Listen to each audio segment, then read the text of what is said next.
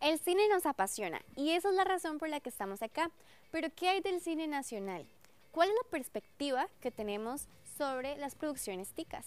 Ese va a ser el tema del día de hoy. Chicos, ¿qué opinan ustedes de la calidad de las películas que han sido nacionales?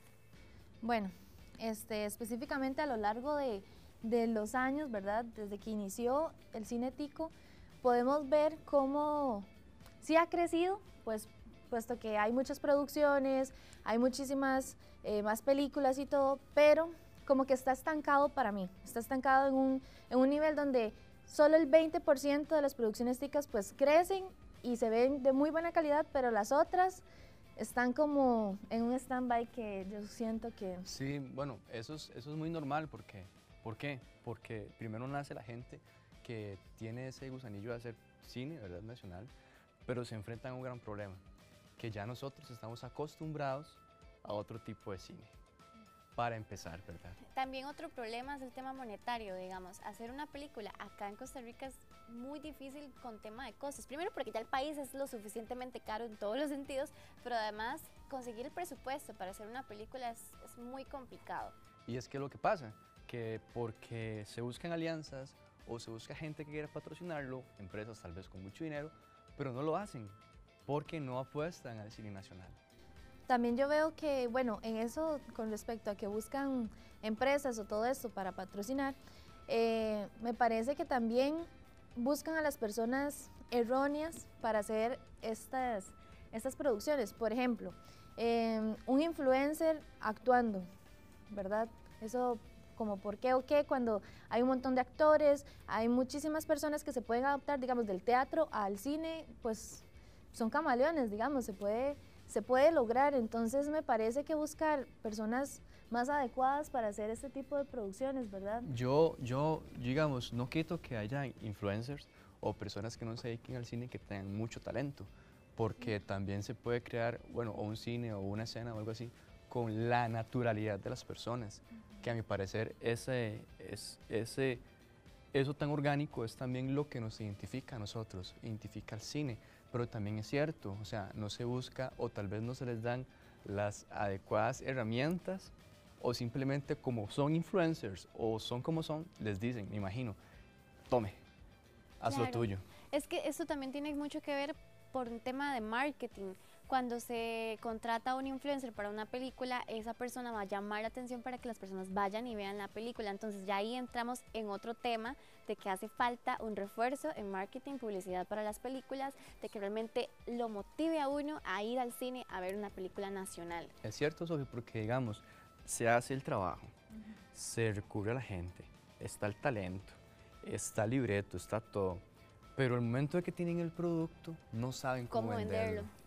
Entonces, tienen el producto, pero no les dan propaganda, no les dan promoción y se cierran en un mercado chiquitito yo que quiero es decir algo, Yo quiero decir algo. Este, bueno, yo he visto las últimas películas, la mayoría que han salido, digamos, que me han llamado la atención, la publicidad o tal vez esa publicidad de boca en boca que alguien la vio y dice, madre, sí está muy buena, entonces uno como que le entran las ganas de verla, todo bien.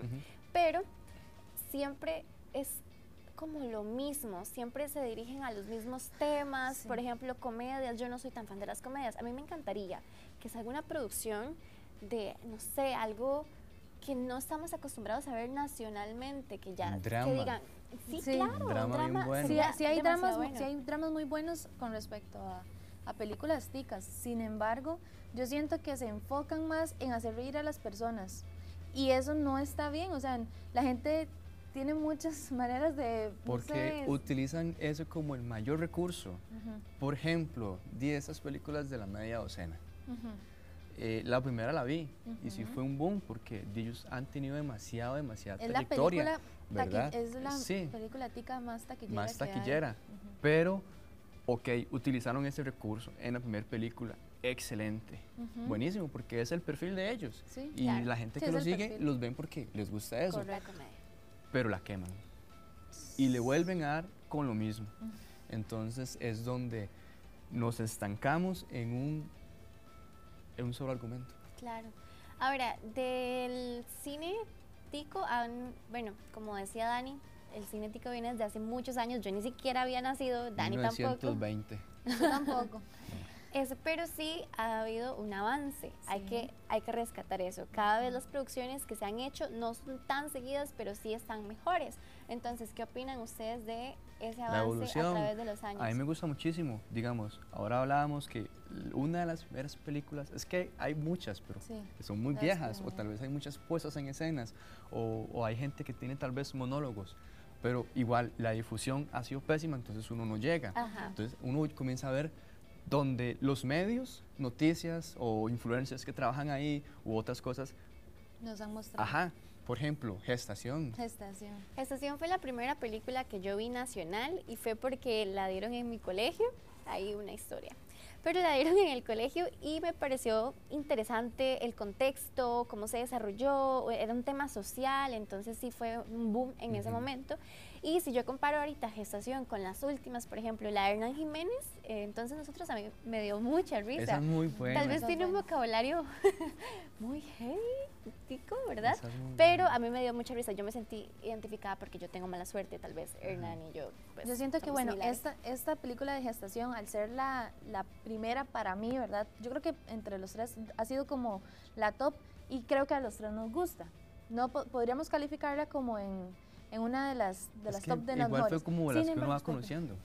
Entonces, para mí, ese fue como, como el inicio de una... La que, la que marca De la crecida, ajá. Y, y, realmente se ha, se ha, mejorado mucho. Bueno, me gustaría rescatar eh, Willas, que realmente es una película este, mostrada por cortos de muchas historias de las provincias de Costa Rica qué película más linda y buena. No sé si alguna vez la han visto, pero busquen trailers, busquen a los niños. Es súper divertida y realmente Sergio, Sergio se lució. ¿Saben qué es bueno también? Rescatar que hay talento más allá del, del, actoral. Ah, bueno, perdón que lo, que lo interrumpa. En esa película este, de Willas, eh, los niños no, no creo que sean actores famosos ni, ni niños que hayan estudiado por, durante años. O sea, son súper pequeñitos y la esencia de ellos hace una esa película una muy buena película. Eso va a lo que yo estaba diciendo, digamos, el talento que existe también detrás de una escena, la edición. Sí, eso que dice Brian es cierto. Como lo comentábamos, acá han habido producciones de películas de Hollywood, por ejemplo, la de Harley Quinn o no, la de, la de, la de Suicide Squad. Ajá, esa, que hay una escena donde Cara de Blind, de, de ¿cómo se dice? Cara, bueno, la de Cara, Cara Delevingne. Cara Delevingne. Entonces, ella, ¿verdad? Que es la bruja de, de, la, de la película, este, aparece en una, en una selva y toda la cosa, y bueno, eso fue grabado acá en Costa Rica. Por ahí nos dimos cuenta de que además este, se contrataron personas de acá, ya sea en producción, todo ese tipo de cosas, asistentes de todo, etcétera, para hacer que esta película pues funcione. No, si el talento hay, porque también en Disney hay gente, hay dibujantes, me parece.